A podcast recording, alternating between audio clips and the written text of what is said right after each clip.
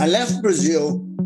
My mother said to me, Roberto, I'm going to leave your room the way it is. If things don't work out, you just come back home. That was my drive.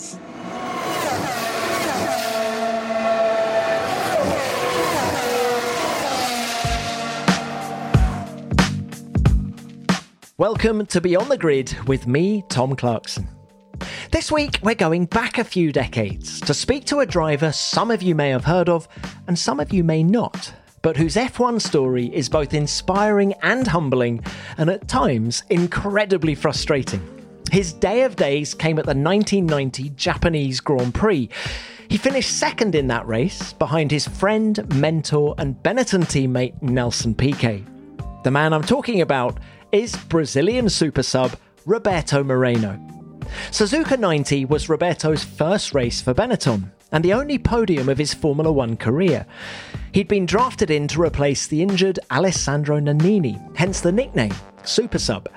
And he would race for the team for most of 1991 as well, until that is, one Michael Schumacher arrived on the scene and replaced him from the Italian Grand Prix onwards. But Roberto's untimely exit from Benetton shouldn't detract from what he achieved in his racing career, because it was a career that happened against all odds. He arrived in Europe from Brazil with no money, not a cent, and yet he managed to climb the racing ladder on talent alone. He was Formula 3000 champion and got test roles with Colin Chapman's Lotus and with Ferrari, the latter as they were developing their iconic semi automatic gearbox in the late 80s. When it came to racing, though, the bulk of Roberto's machinery was second rate. Aside from Benetton, he drove for F1 Minnows, AGS, Coloni, Eurobrun, Andrea Moda, and Forti. The fact that Roberto managed to qualify the Andrea Moda for the 1992 Monaco Grand Prix was little short of miraculous. What you're about to hear is one of the most interesting and emotional conversations we've had on Beyond the Grid. Roberto is incredibly candid and he's living proof that perseverance pays off. I hope you enjoy our conversation.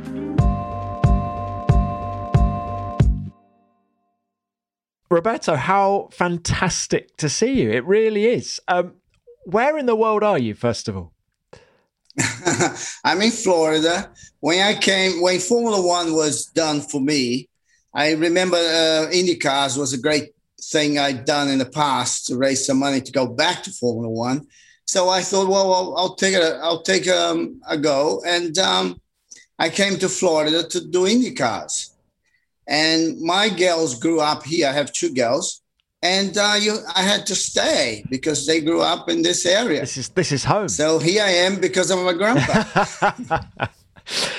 now, Roberto, when I think of your Formula One career, the first thing that comes to mind is that podium at Suzuka in 1990. When you think of your Formula One career, what's the first thing that comes to mind? Um, qualifying um, the AGS car in um, Japan in 1987. That is that was a, a heroical scenario for me. Qualifying that piece of shit car uh, which was at uh, let's say three to four seconds slower than the last car the first time I drove in Paul Ricard. And uh, we made the setup with springs and shocks better. And they took those to, I believe it was uh, Spain or Portugal. This was Friday before the Grand Prix. Pascal Fabre had not qualified. And they took the shocks and springs that I've done in uh, Paul Ricard on that Friday and they qualified on Saturday. So for me, this was it's it's what it comes to mind. That is the first thing. Seventy five races, that podium in Japan, fifteen points finishes, and it's and it's that qualifying session in the AGS at Suzuka in eighty seven. Sure, because yeah. you, you got to keep in mind that I had that situation in my career. It was about making a career, finding money to survive in Europe, and finding a drive. So I had two challenges in my life.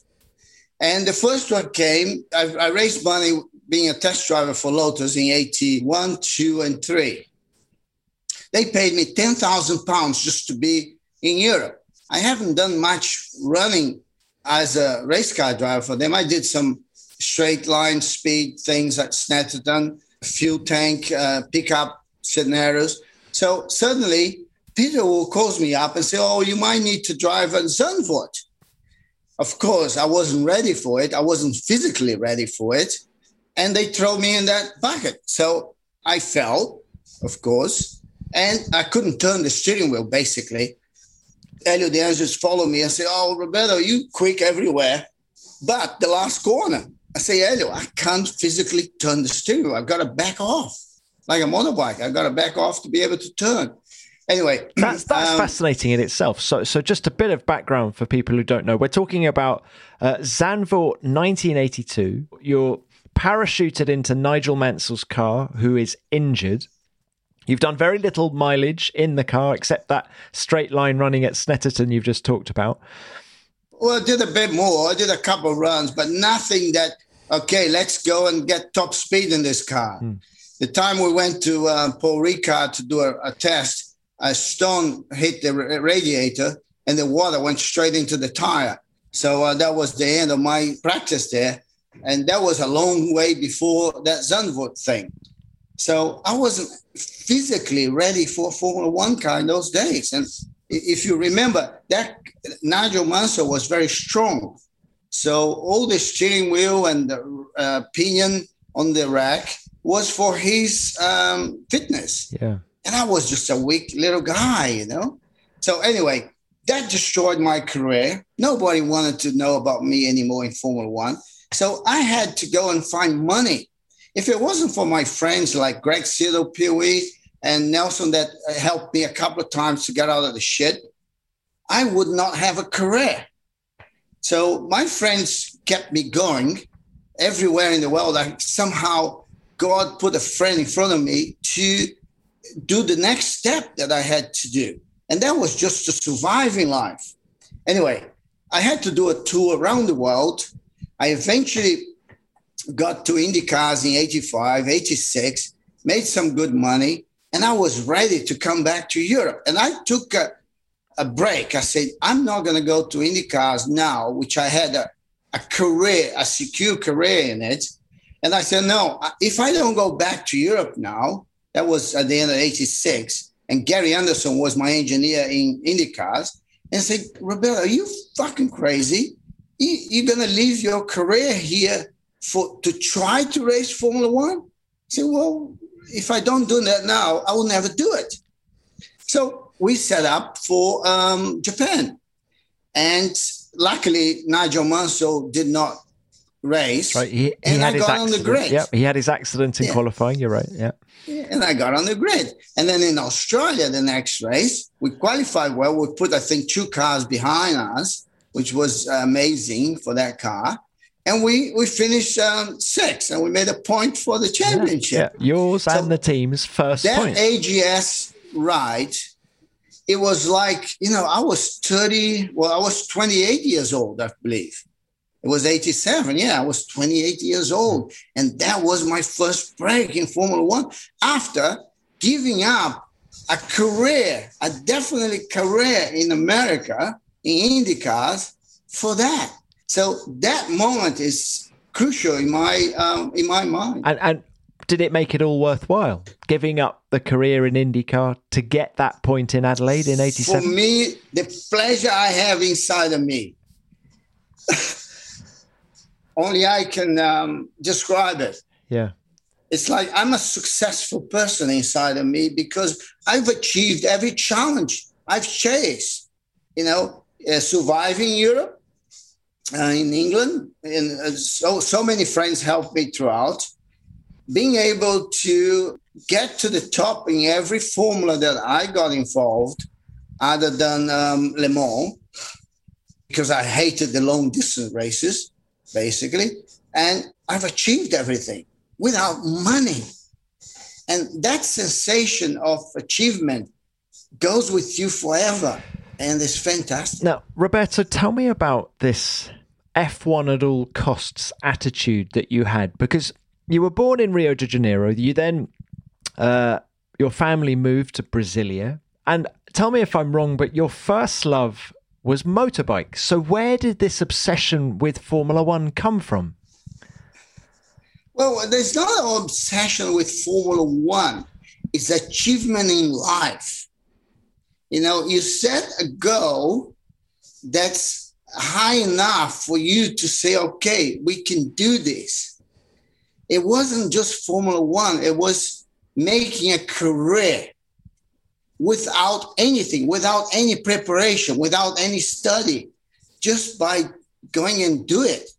Hmm. You know, uh, what happened was in back in um, in 1971, my father moved to Brasilia, which was a new town, and uh, it was built for half a million people. There was only about 70,000 people when we got there.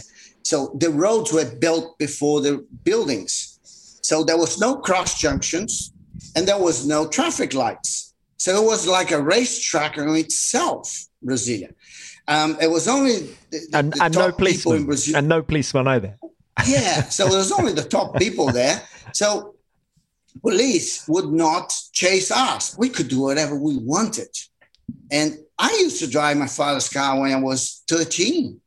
You know, my friend would take the keys, he had the license, and then he would give the car to me around the corner and off we go racing around Brasilia.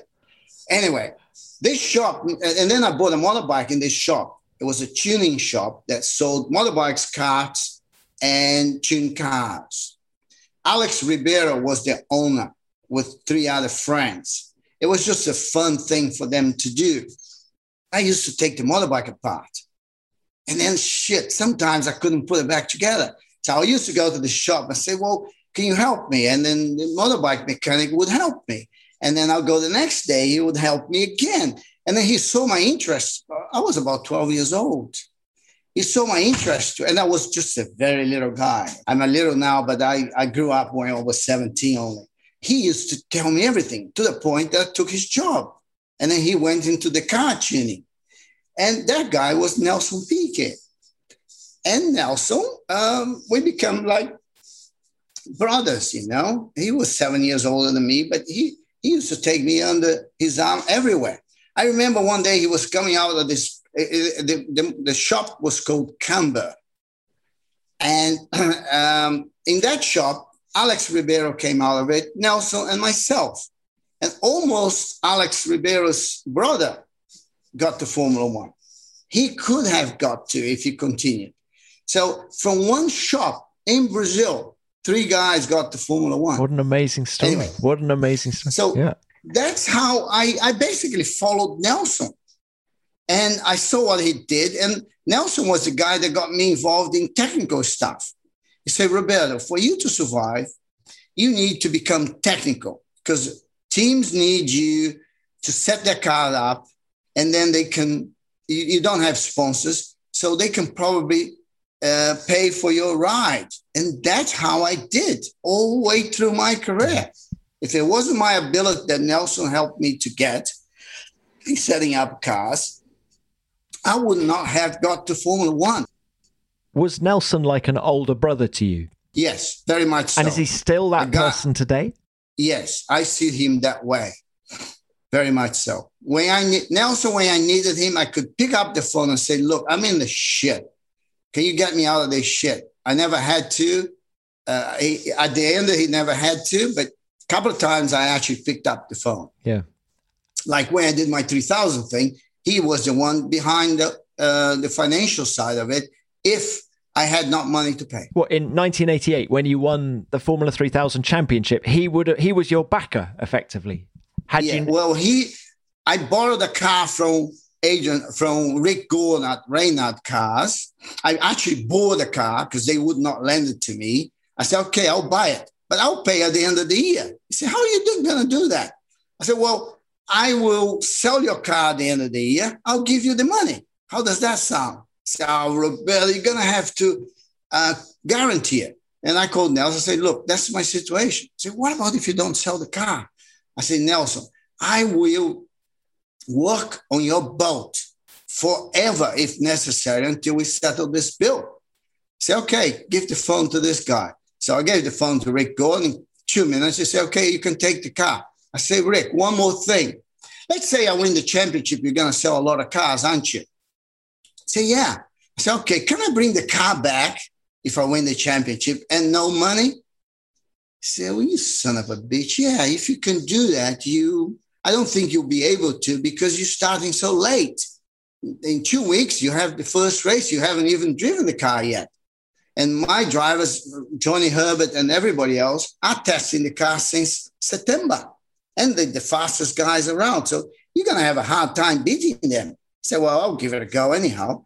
And uh, Gary Anderson helped me uh, with the team that uh, they had it together, but they didn't have a driver. And he convinced the owner, Ron Salt, to pay for three races in the hope that if I did well, he would find a driver that paid to join the team.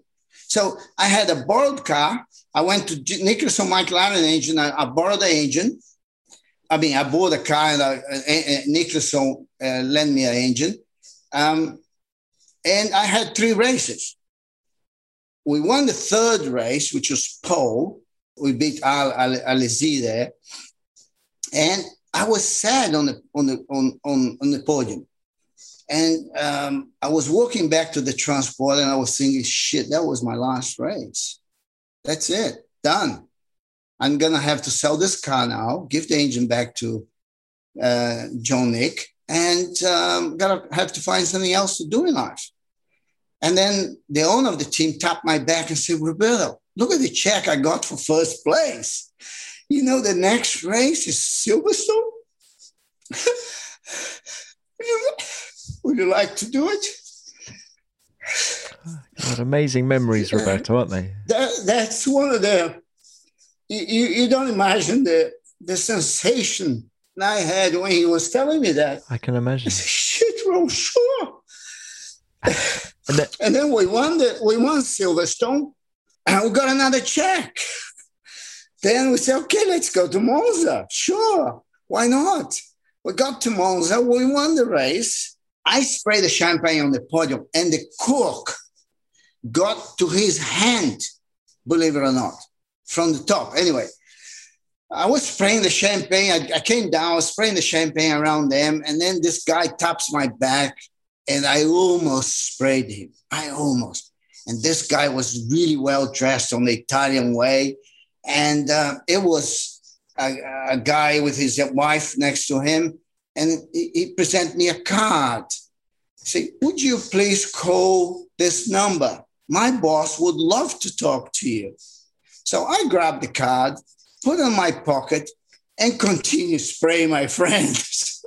I had no clue who this guy was, okay? but did you ring? Did you ring, Roberto? Did you ring that Hang number? on. So now my my wife, my daughter was born. My wife came to England. Gary Anderson found me a friend's place to stay in Kings Bromley. And there we were in England, um, a family um, with no, no bloody money and with hopes to win the championship. So she said, Oh, I almost washed your suit. And I saw this card just as well. Would you like it? So I picked up the card.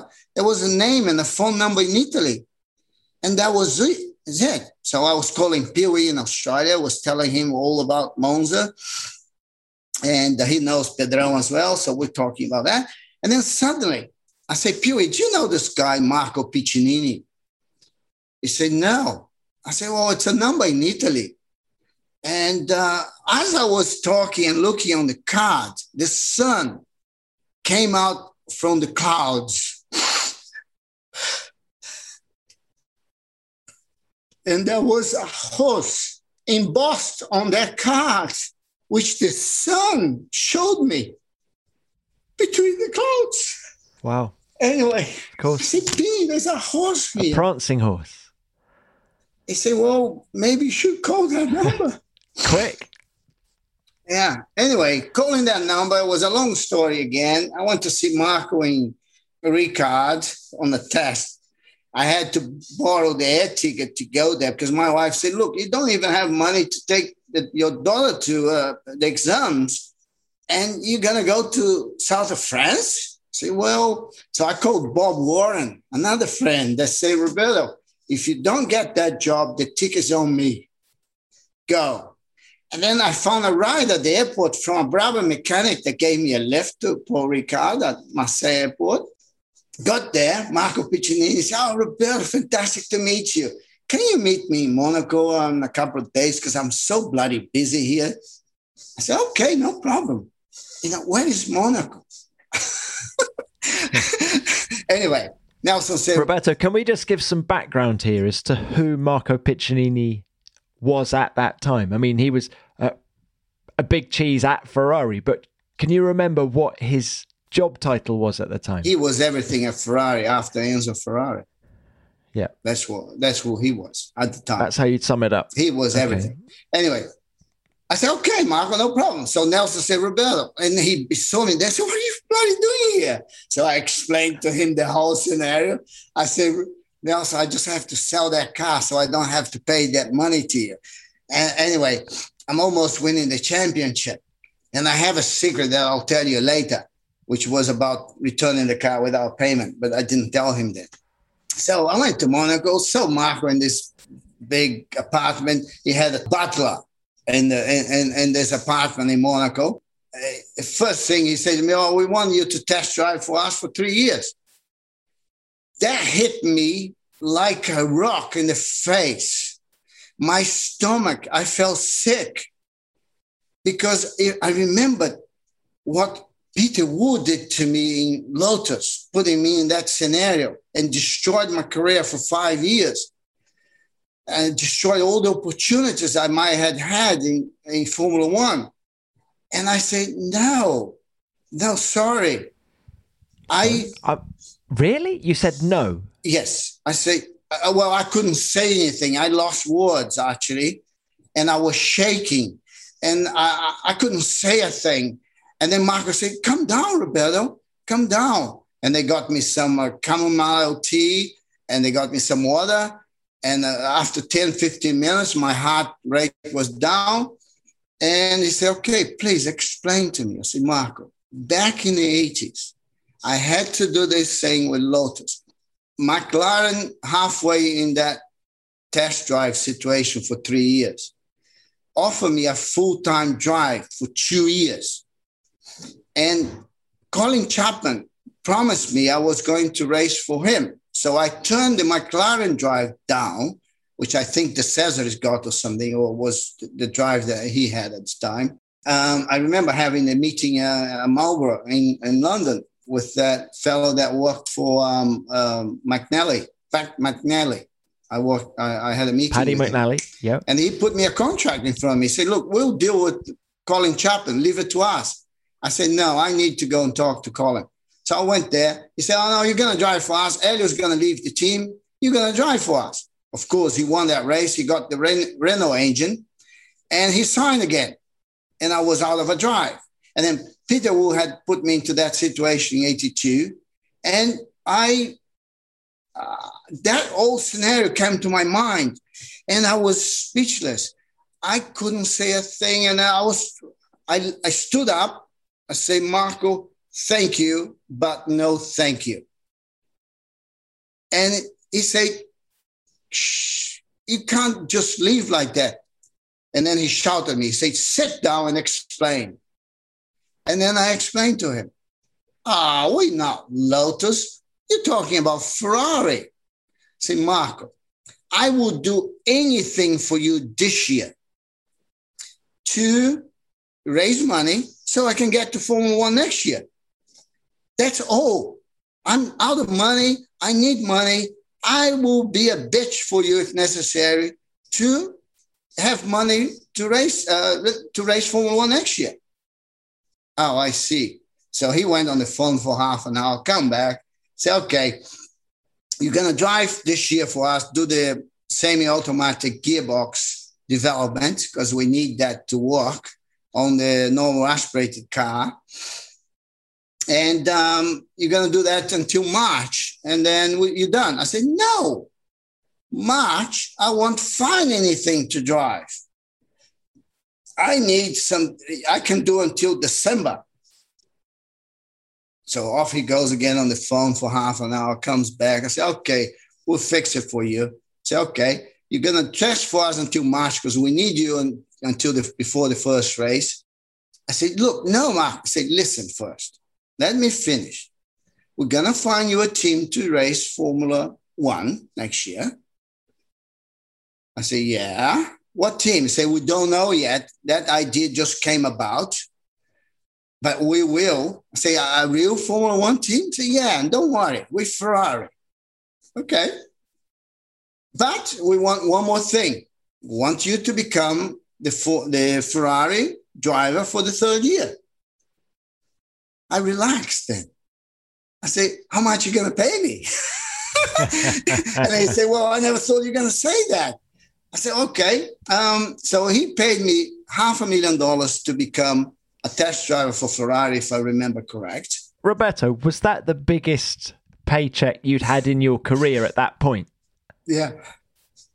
I mean, in that's a, a huge sum of money. In America, I made like um, $350,000 per year in 85, 86.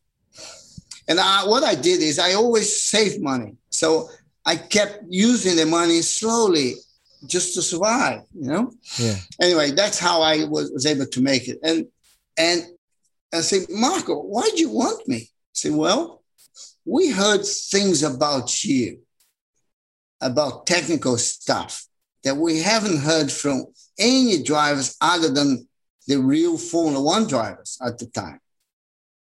So we really believe you can help us. So, okay. And that was uh, John Barnard behind it all. The second year, he paid me half a million dollars to become a Formula One driver in a junior team to be announced, which was Coloni eventually. And uh, a million dollars to become a Ferrari Formula One driver for the third year. So that would be 89.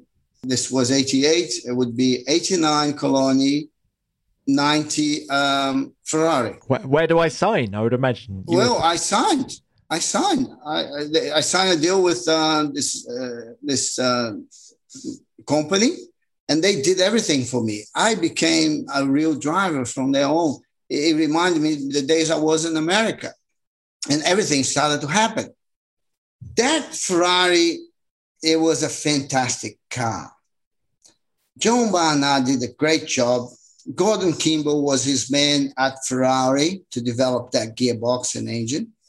The first problem we had was uh, the alternator was overheating. John did not want any uh, air scoops into that bodywork. So it was a bit of a, a, situation to convince him to do that. And then once we'd done that, the generator was cool and um, it start it start working. And then once we fixed the generator or the alternator or put a little scoop, so there were just little problems, which got fixed uh, in 55 days and they went racing and won the first race in Brazil. Of course, they did with Mansell uh, in, in, in Rio. And uh, did you take a lot of pleasure from that victory because um, of all the hard work you'd put in? Um, well, it wasn't just my job. You know, I only done the first bit was was to get that gearbox going. But I was pleased to see that it survived the full race, even with all the little issues that we had. So um, I was very pleased with it. They had a steering wheel situation. They it came loose and they had to change the steering wheel in a pit stop. By the way, I have the very first ever paddle shifter that Formula One ever had in my house. Well, uh, the, the actual paddles on the on the no, steering the wheel. steering wheel itself is all here. Because they had to give me something after that, so I told yeah. them. Oh, Roberto, what a great story. Did you enjoy the whole experience in Maranello? Did you enjoy putting on the overalls and being a Ferrari driver? I never thought about being a Ferrari driver. I just loved the attention that I got by being a test driver anything I said, they would take seriously, like Gary Unson always did, like Tauranac always did, you know, like Patrick Head.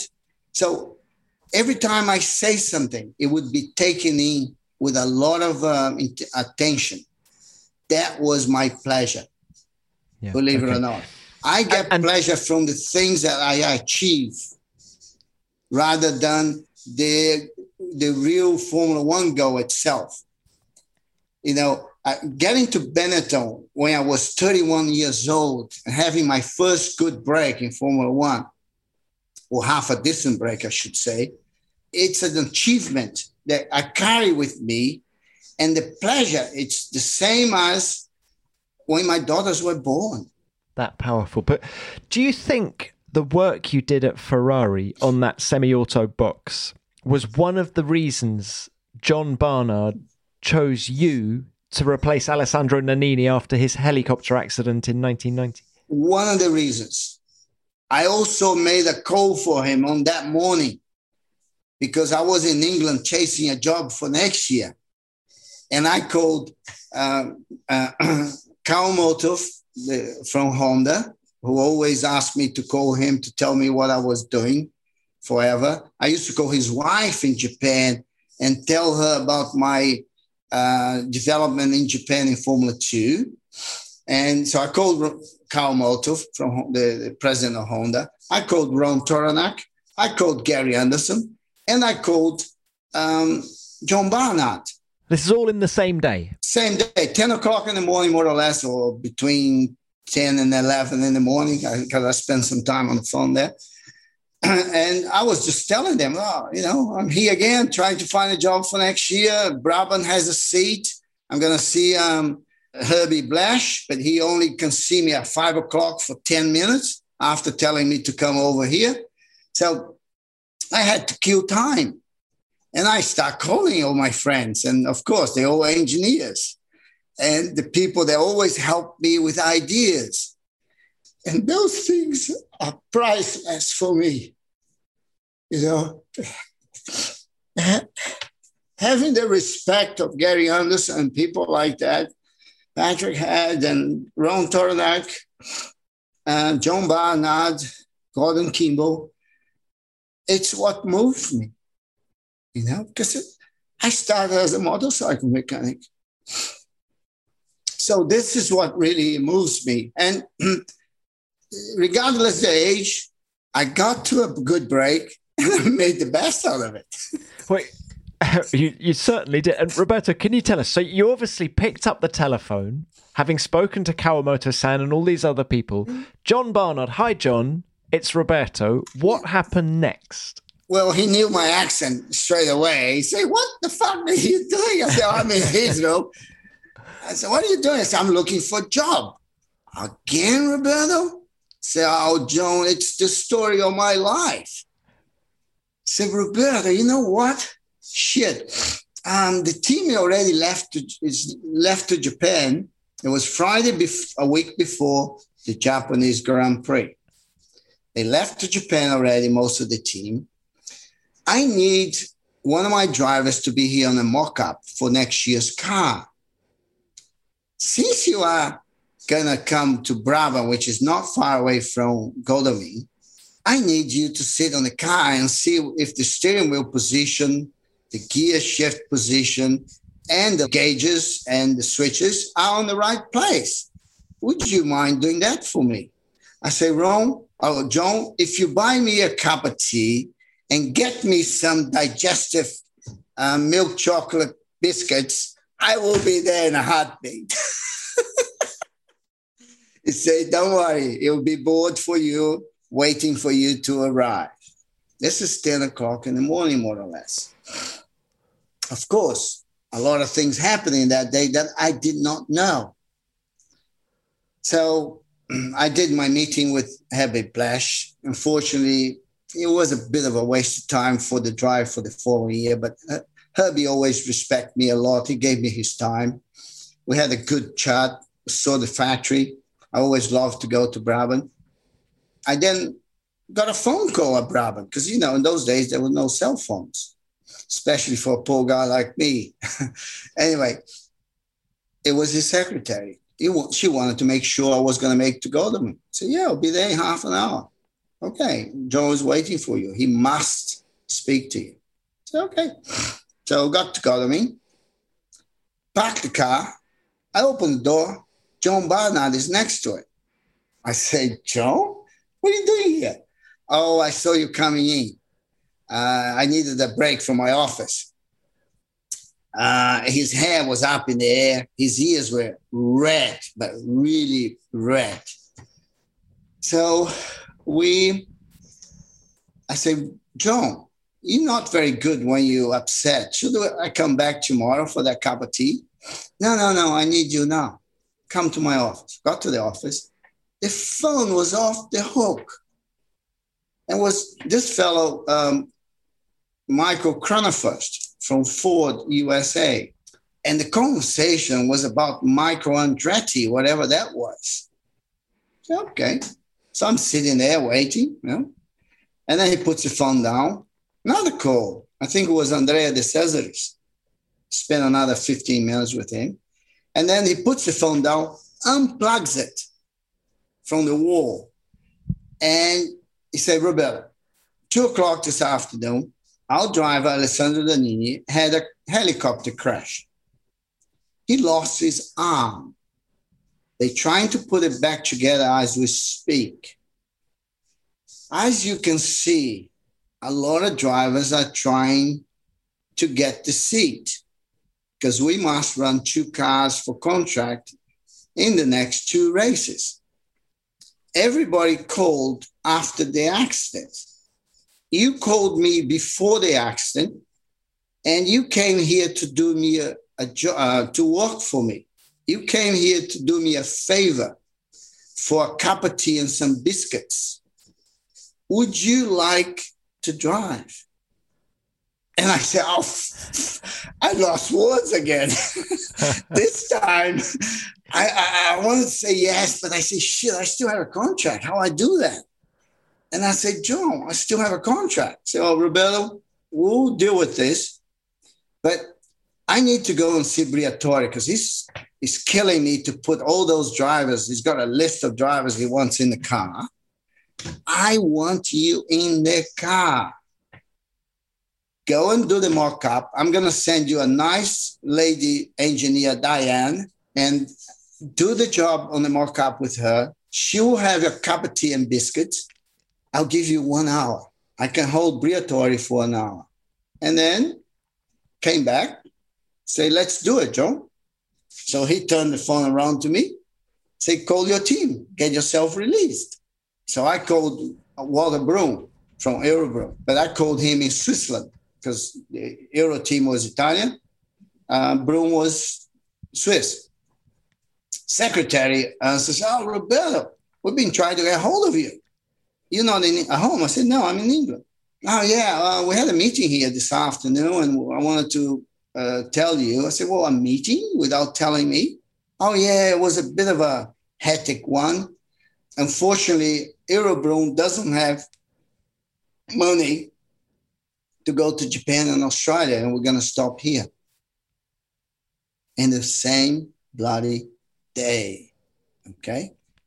Had I not gone to England to speak to Herbie and he put me on hold until five o'clock, I would not have called those people. I would have not have called uh, John Barnard before the accident, of course. And you think he wouldn't have signed you? You think he would have signed de Cesaris Andretti, one of I, those other I guys? I have no idea, but uh, you know I can't uh, pretend to know the, whatever would have happened. But the feeling I had is he only took me because I came to Benetton to help him.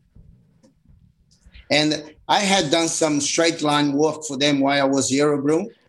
He asked me to do some straight line work at Benetton. I did that for him in the middle of the season as well.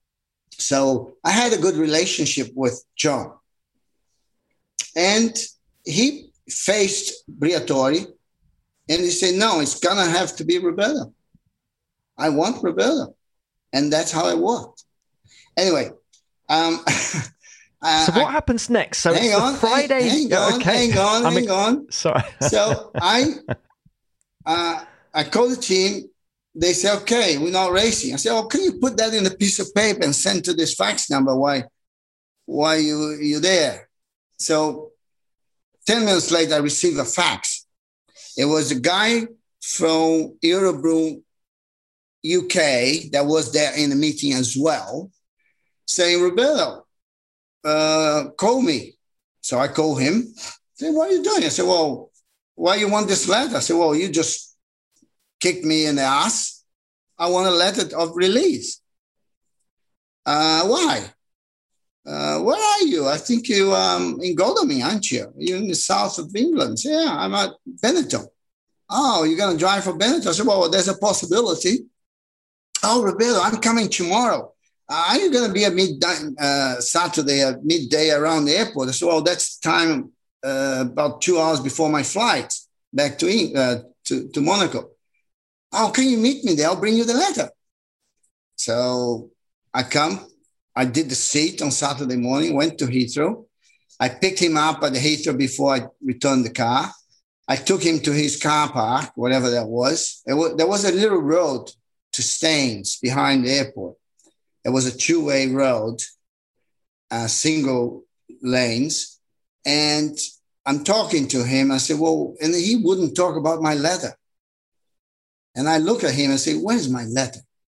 So um, Walter Brun wants uh, $30,000. When he did that, I became a furious guy. I hit the handbrake as I was going on the car, he went the curve in the middle of that road that goes from the airport to Staines. Okay. All the cars start stopping in the back. I said, Get the fuck out of my car, you asshole. Get the fucking out of my car. And I wanted to hit him. And he, he went in a very British way, you know, I'm not getting out of your car here in the middle of nowhere. I said, You, you, you are. So I went to the back. I got his bag out of the boot and I threw it on the grass there, whatever it was. While he opened the door to get his bag, I took off and left him there. Anyway, got to the airport, returned the car, called John and said, John, this has happened. Ah, we expected that, Roberto. Don't worry. They're just bluffing. We're going to take the bluff. We're, gonna, we're not going to pay. It's just a bluff. They're trying to use you to get money so they can go to the last two races. But John said something to me that I couldn't sleep anymore. Say, Roberto, just as a backup scenario, we might take Martin Brundle up there. Whether he talked to Martin or not, I don't know. But he mentioned that to me and I could not sleep. But he said, go there because if you are really, if they don't show up, you're to race. It's okay. So I did all that. And I already had the suit. So, um, but I only found out that I was going to drive on Thursday when I called the logistics guy at EuroBrun and he told me the cars were still sitting at Milan airport. And then so they definitely wouldn't make it to Japan in time. Yeah. yeah. And then that scenario there, it, it, had to happen. You know, when I drove that car first time in first practice, I braked and I say, shit, this is too early. I took my foot out of the brake, I went on the throttle again, and I braked again. That's how much difference there was to the EuroBrun that I was used to. The thing would break like another 50 meters down the road. I mean, uh, it's it's an interesting thing, isn't it? So you'd be you'd been racing for EuroBrun, and I think well, qualified... I did two races only in that year. I only qualified two races because yeah. they never wanted to qualify. Because every time I qualified, they if I passed quali- pre-qualifying, which was one hour, they had to buy, I believe, 21 sets of tires or 13 sets of tires. They had yeah. to uh, do two engine rebuilds. Had I only do pre-qualifying, they would spend the same engine for four races, for pre-qualifies, and two sets of tires each event. So they had no intention to pre-qualify. And I I keep getting in the balls a couple of times because I surprised them. But then they started to be smart and and play games with me. Yeah, please don't qualify. What an extraordinary mentality. No, they wouldn't tell me that. Yeah. They wouldn't tell me yeah. that.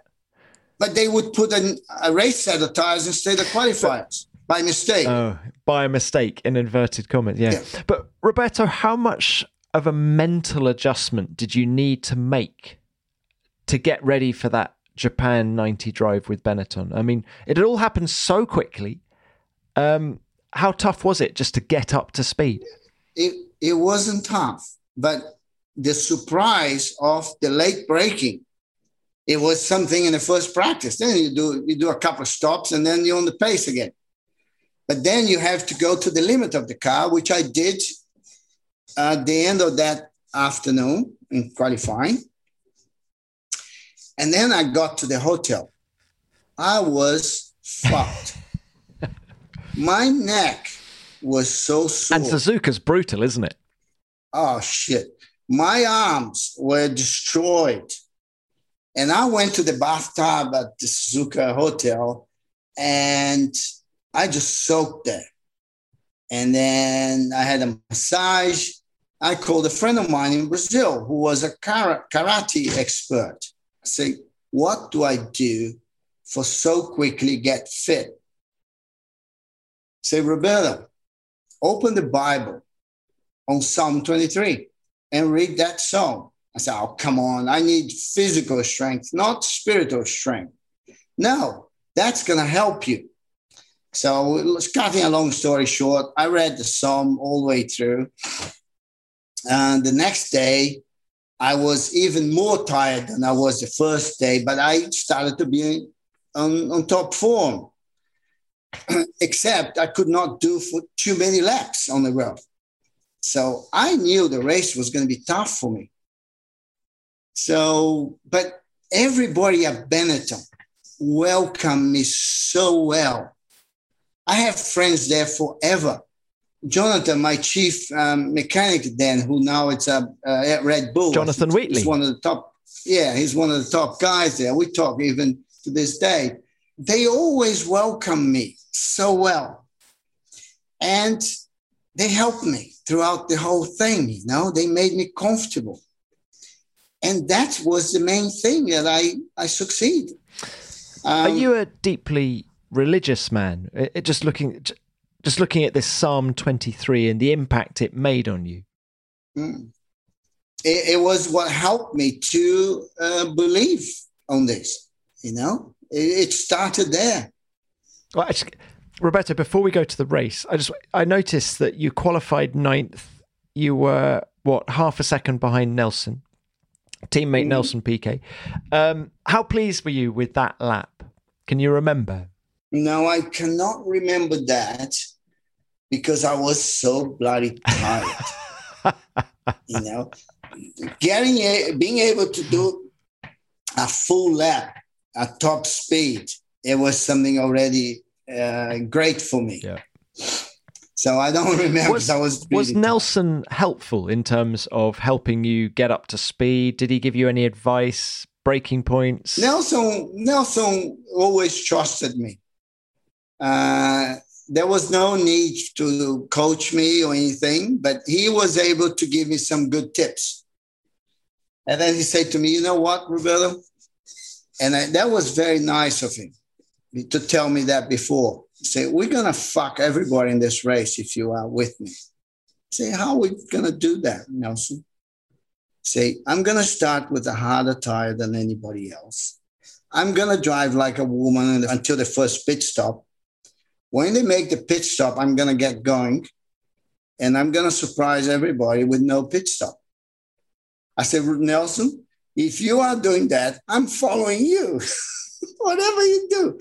So that was very nice of him to be able to tell me that in advance so I could do the same. Whether he wanted me not to do the opposite, not to surprise him, I don't know. But he was very nice, in my opinion, to tell me that. Okay. So we started the race knew, knowing that we had to drive slowly to save the tires and get going in the second stint. Why everybody did a pit stop. Of course, Senna pushed Prost off the race in the first turn. And then the next lap, Gerhard Berger spins on the water left from those cars, I believe Prost car. Uh, we got out, we got through okay. Nigel, Nelson, myself, and I had a good start, which I passed to Williams. So it was Nigel, Nelson, myself, and a couple of Williams behind. How did it feel when you looked at your pit board and saw P3? How did you feel? Uh, that was a great sensation. And then it started to get tough because Nigel stopped and he broke the drive shaft on the way out. Although, you know, he always tried to drive out of the pits as fast as he could. And it was Nelson and myself on the lead. And now Nelson got going. And I couldn't keep up with him. He just got going. And I started to get tired. And I started to breathe hard to follow him. I follow him for maybe three or four laps, and then I had to, to let him go slowly. And then I was getting tired, and then I couldn't turn the steering wheel. And then I was breathing deep. And then I made a mistake in the corner. Ooh, almost. So the next one, I almost made a mistake again. And I say, shoot. And then the song came to my mind the 23. And you know what the, what the marathons get when they run for so long? You get that extra power on you, which is nothing extra than nothing more than um, endorphin into your system. I got that after two corners, almost spinning. Now I'm back in full action again. So I caught Nelson a little bit and I said, well, I'm going to set for second. And that's how it was all the way through. And then when the race finished, I could hardly stand up on my feet. He's just got the last few corners to go. He goes into the chicane, into the last corner now. He can almost see the checkered flag. A brilliant second place for Roberto Moreno in his first real. What a day! What an amazing day! And and just the two of you up there on the podium together. Further, further amazing was Ken Tyrrell coming to me and say, Roberto, I watched you in Birmingham in 1987 when you amazed me by starting from the pits in a full 3000 grid and you went through the field to finish second. You've amazed me in that race. Now you've amazed me again. And I made a bet with my wife that you would not finish the race because I knew you were not fit because you never done a Grand Prix this year. And drivers in those days, they were not as fit as the drivers now. So that was amazing to hear that from Ken too. Because Ken is like Ron Tauranac, you know? He's on that field of engineers that I always respect, or, or Formula One people. And then, can you remember what happened after? What, what did Flavio Briatore say to you? Uh, he was speechless because he was just uh, Flavio was just uh, enjoying the moment. You know, he was happy that Benetton finished first and second. Uh, you know, you know, to this date, is the last first and second Brazilian podium since uh, it's, it's, the last one. Yeah, it hasn't been uh, first and second position podium for Brazilian drivers since then. Yeah. Yeah. So he was enjoying the moment. Um, Barnard was so happy. my engine, my young engineer, Andy was really happy, and we enjoying the moment. Did Did so, you all head off to the log cabin for some no, karaoke? I, well, no, we didn't. I, we, I guess I just went to the hotel and fell asleep because I was so bloody knackered. Yeah. When did you get news of the deal for 1991? A couple of weeks after Australia, I believe. Because, uh, of course, they say, Roberto, we're going to confirm you for Australia if it's okay with you. I say, yeah, no problem. Twist my arm.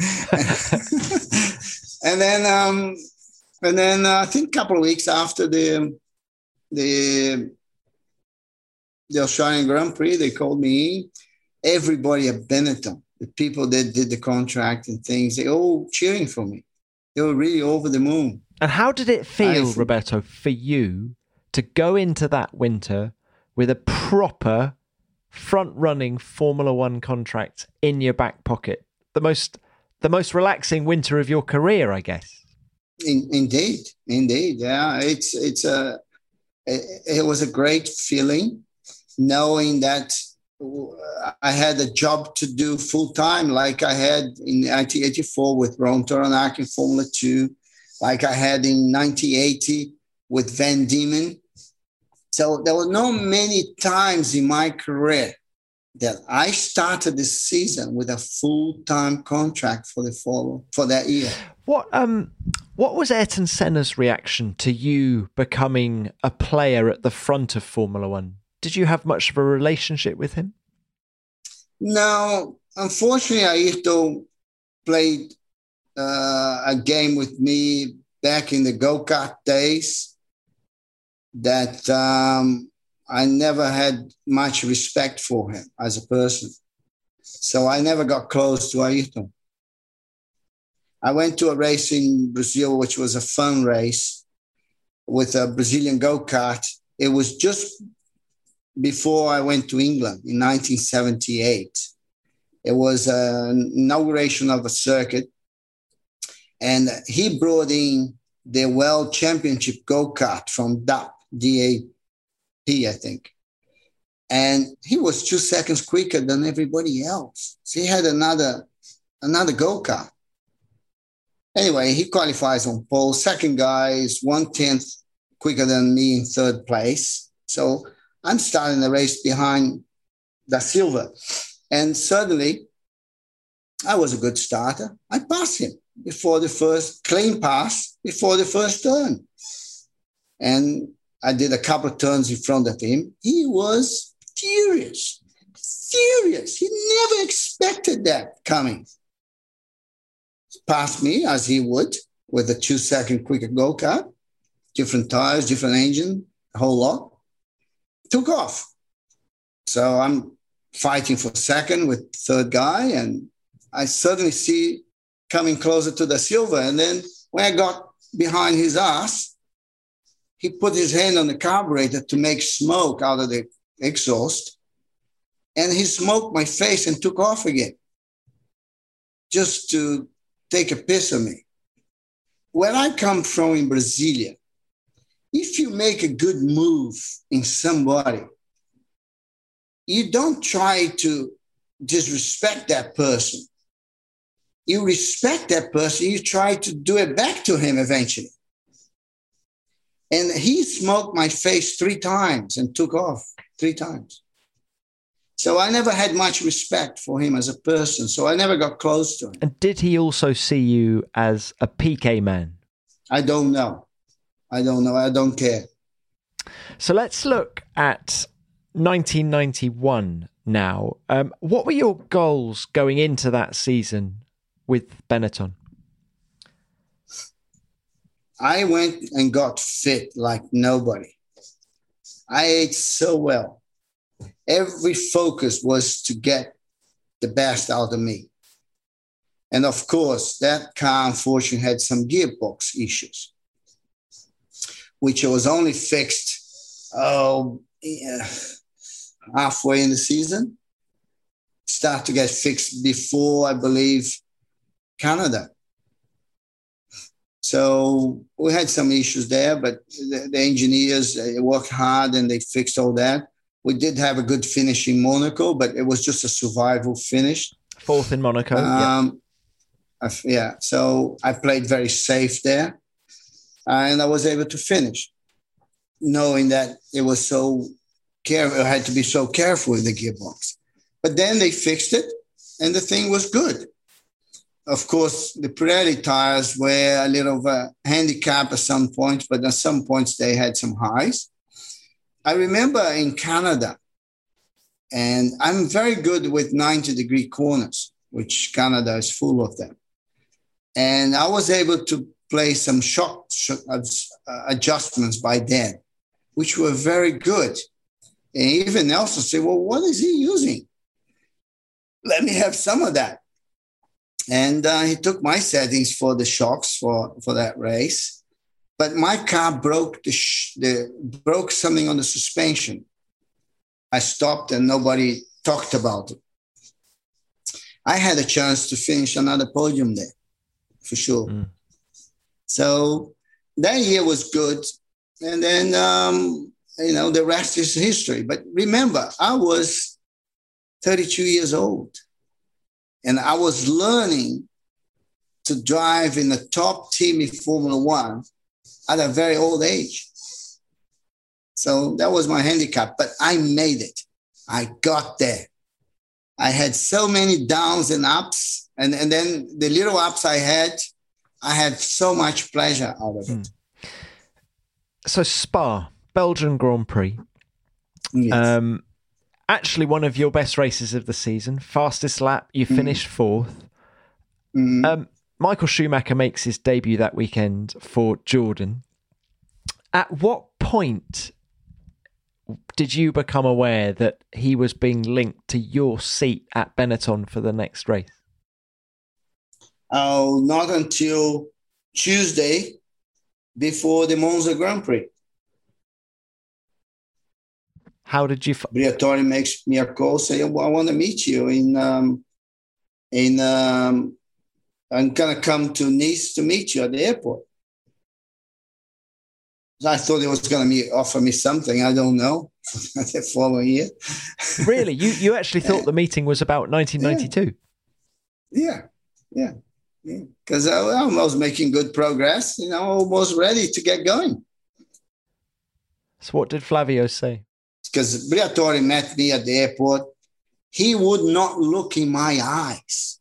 It was the most amazing thing I ever experienced a guy sitting across the table from me in the coffee shop, same, same coffee shop, by the way, that AGS turned me down for that season in 89, in 88, sorry. Stop going back Same to coffee shop. Stop going back to that coffee shop, Roberto. I did. It doesn't exist anymore. Anyway, he was looking down, talking to me across the table, looking down, ashamed of looking in my face. It was the most amazing experience. And then I said, uh, "Oh, we're gonna have to put another driver in the car. I want you to, to stay at home. Say you have a bit of an issue, and we're gonna replace you. We're gonna pay you, and that's it." It's okay. Had you talked to Eddie Jordan about this? Can I race in Eddie Jordan's car? oh no, we're having a problem with Eddie. And the same way as he was looking down, he continued looking down. And then I said, okay, I'll go and talk to Eddie. If he agrees to me to drive for me to drive for him, I will accept. But only that. And then he said, Oh, Alberto, hang on. And then he handed me two pieces of paper. And in those two pieces of papers said things that I'm not allowed to say here, but it wasn't very nice. And it was regarding how they can get out of a contract. So I say, I went home, called Eddie, and Eddie went, No fucking way. I, it, there's a lot of money. I found that driver. It, there's a lot of money behind. I did a lot of work on that. I want that driver for me. No way. If I accept you now, Roberto, I lose that. I'm going to fight to the end. That was his words. So you can you can judge what happened there. Roberto, you had a, a, contract for the year, and for you to mm. get out of that car, you wanted full payment from the team and a drive with Eddie no. Jordan. No, I didn't want anything. I wanted to race. I wanted to race. Had had him negotiated with Eddie Jordan or them negotiated with Eddie Jordan for me to drive for Eddie, I would be fine. I love to work with uh, Gary Anderson. It would be no problem. But he had to handle those two pieces of paper to me and not look in my face. Had he been a true man with me, I would play the game.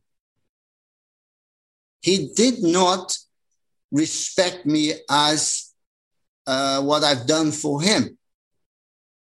I've saved their ass in, in Japan. So I just want their respect. That's all. So, because uh, suddenly I have no drive. So I have nothing left than going to court. So I got a good lawyer, went to Monza. I got an injunction on them, and we talked after that. And we negotiated a deal, and that's that was everybody was happy after that. Not me, but everybody was happy. How helpful was Bernie Ecclestone in all this? Very much so. Bernie was a great person. He was the middleman that I needed at that time.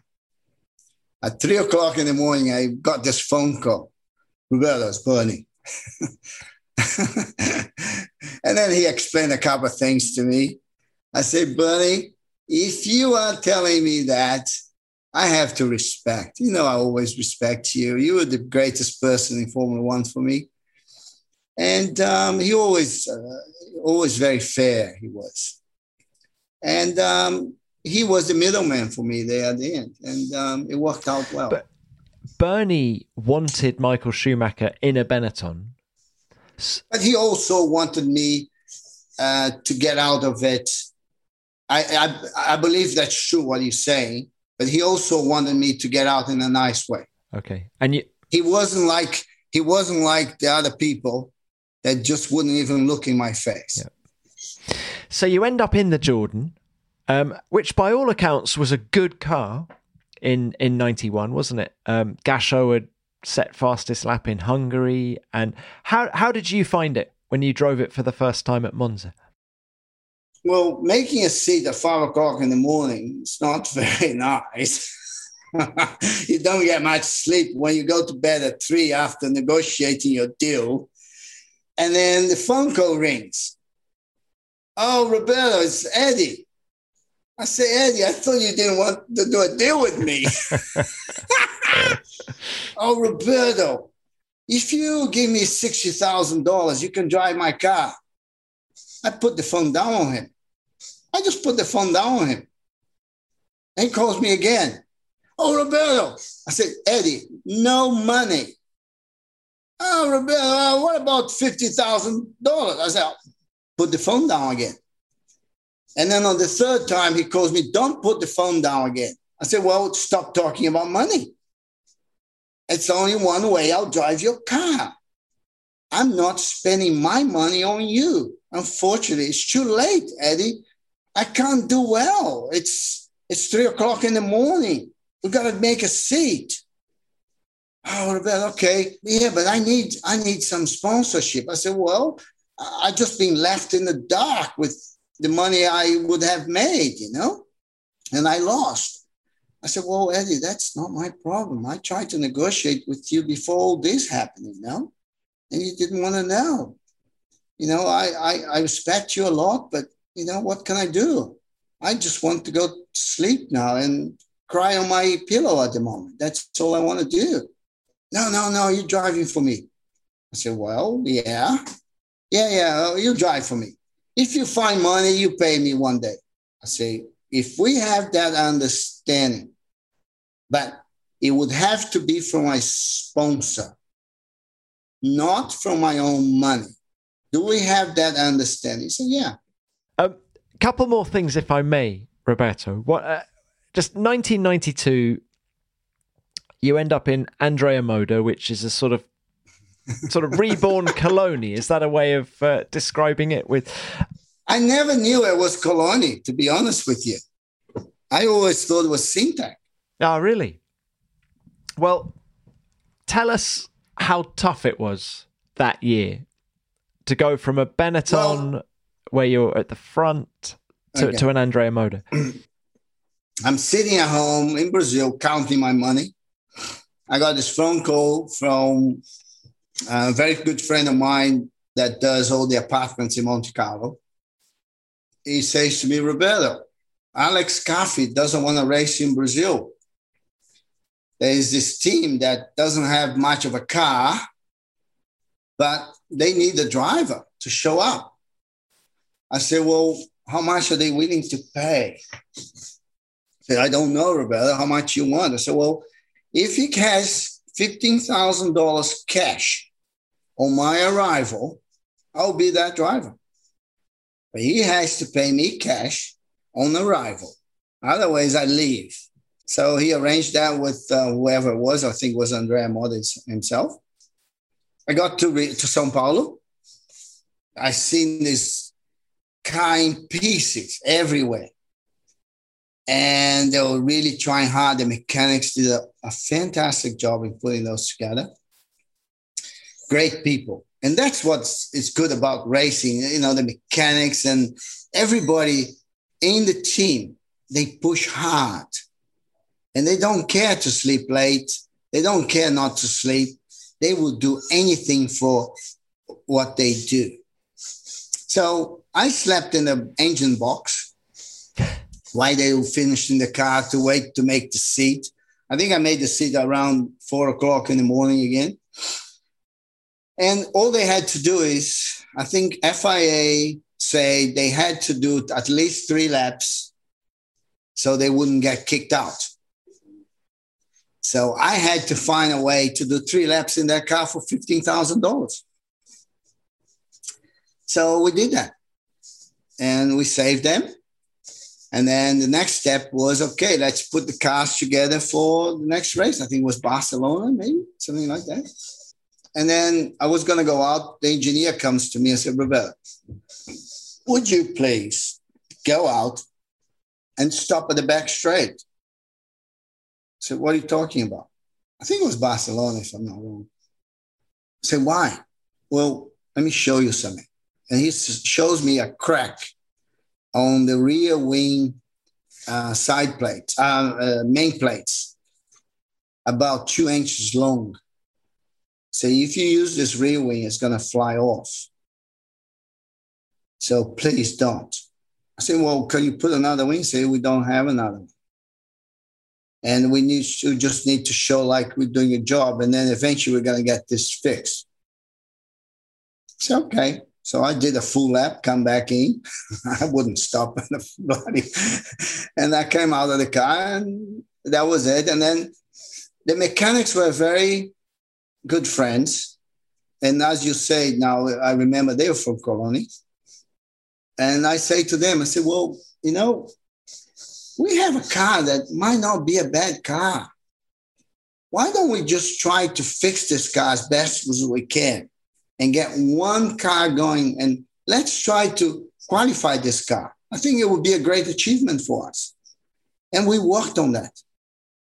Imola, we already ready to qualify the car, but we had a bearing seized in the front in pre-qualifying or qualifying, whatever it was. But I think it was pre-qualifying. So we fixed that, and then there was Monaco. So I had a very good friend of mine, um, Hayden Bur, uh, Burville, I think his name. Um, he was an engineer, and I said, "Well, let's go for to a very tight circuit and make sure this car turns, and Monaco will be okay." So we went to this place in south of Italy. I forgot the name, but it was first, second, third gear only in the Formula One car. It was near um, south of Rome somewhere. Not not Vallelunga, no. No, no, no. That was that was north of. Um, it was south. It was a very small place. I remember the owner of the circuit took us for lunch because we went there, you know. But it was first, second, third. But I was able to get the car raked, free the diff. We did all that there, and the car was good enough for Monaco. In pre qualifying, we did quite well. And again, again, Tom, the most pleasure I had in racing is driving to the pits in Monaco. And every every mechanic, every engineer on that pit clapping for me. That sensation, it will stay with me forever. It's unbelievable pleasure. And I pre-qualified. And then come the qualifying, I knew I had to save the engine and the tires and everything else in the car. So I waited until the very last moment. And um, we only really pushed hard in the second qualifying.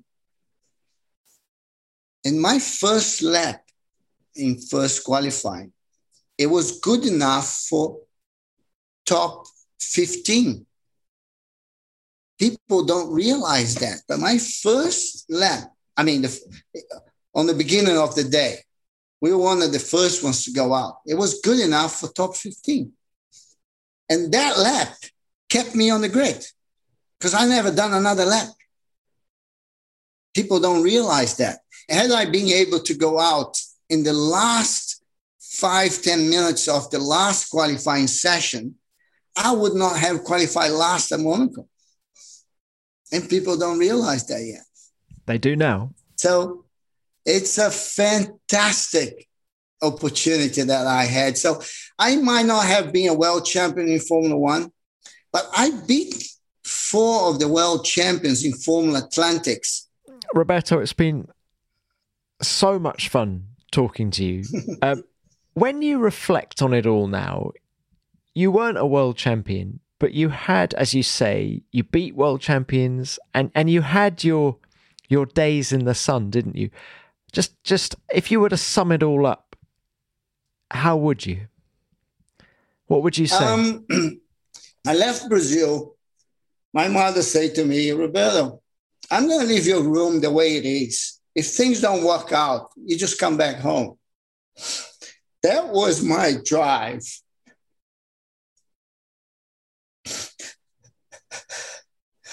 to never fail my mother. Had I come back home, I would fail my mother. That was my drive. My mother supporting me if things went wrong to go back home. So I left Brazil with no money some friends helped me to make half a season, which I made a full season out of the same money. That was good enough for half a season. I got the best drive in Formula Ford from Ralph Firman, which is, in my opinion, one of the best ever motor racing people in the world. Ralph Firman. He loves racing. He loves beating. He loves developing and I drove for him. We won 15 out of 30 races. I had to become a.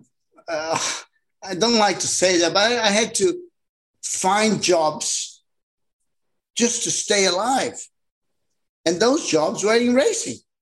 But that's the thing, Roberto. When I look at your career and I listen to you now, you're a man who has seized every opportunity that you were given. I guess, yeah. Um, yeah. Um, the good thing with me is when I drove the car and there was a good car, people would go, wow, except Formula One, because it the opportunity did not come the right way until I was too old.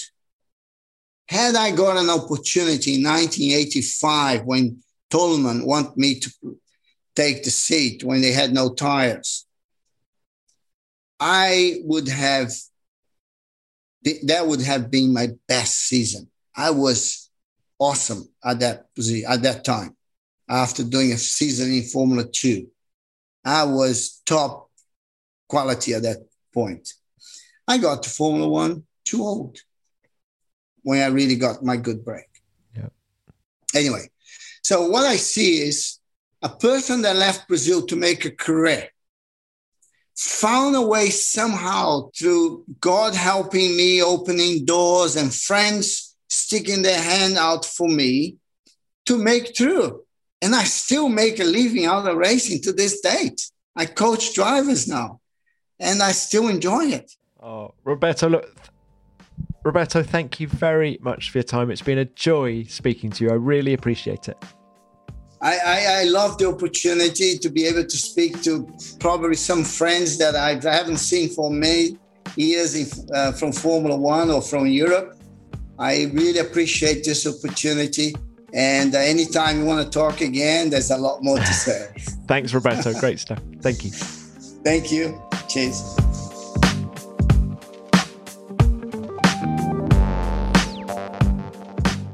Wasn't that incredible? So many great stories and so much insight into the way in which Formula One operated at the time. If I were to pick two highlights, I'd start with his description of Suzuka 1990. From the way in which he turned up at the team's Guildford technical office to do tech boss John Barnard a favour, to seeking inspiration from Psalm 23 as he sought to overcome a lack of fitness. It was an incredible tale. And then there was the whole testing experience with Ferrari.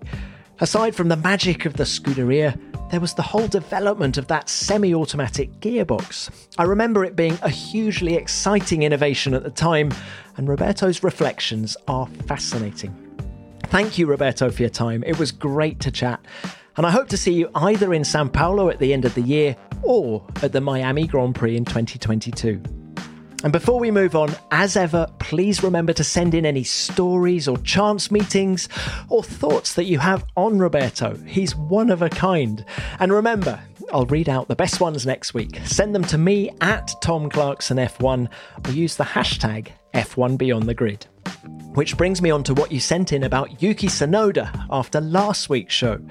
Judging by the feedback we received, he has a lot of fans all around the world. Yoshi Uchiyama got in touch to say this. Yuki's hometown is my home's neighbour, so I have strong sympathy for him. Actually, he is the same age as my daughter as well. I started following him last year in Formula 2, and he has a talent of speed and to overtake, and I'm looking forward to him being the first F1 winner from Japan. Oh, I hope you're right, Yoshi. Wouldn't that be great? And I know I'm getting ahead of myself here, but just imagine if he won the Japanese Grand Prix at Suzuka one day. Wouldn't that be fantastic? And Nasato starts her message by quoting Yuki. She says, I like bad words. That was the Yuki quote from last week. And her reply is, uh, this is a mood. Me too, Yuki. Me too. Well, and I hope your support of Yuki hasn't made you all potty mouthed. That's not the effect we want this show to have on people. And Rex Banner got in touch with this. As an admirer of Japanese culture and cuisine, it was great to hear F1's youngest talent express himself with some of the same passion and vocabulary that we hear on the radio. Here's hoping that he does eventually make it onto the top step sometime soon. Ganbatte Yuki san. Well, thanks, Rex. And there are a lot of people listening to this who will agree with you. Ganbatte indeed, Yuki san. Ganbatte. Well, that's it for this week. I hope you enjoyed hearing from Roberto. And remember to send in your thoughts and stories to me. And as ever, I'll be back next week with another great guest from the world of Formula One. So see you then. Beyond the Grid is produced by F1 in association with Audioboom. Until next time, keep it flat out.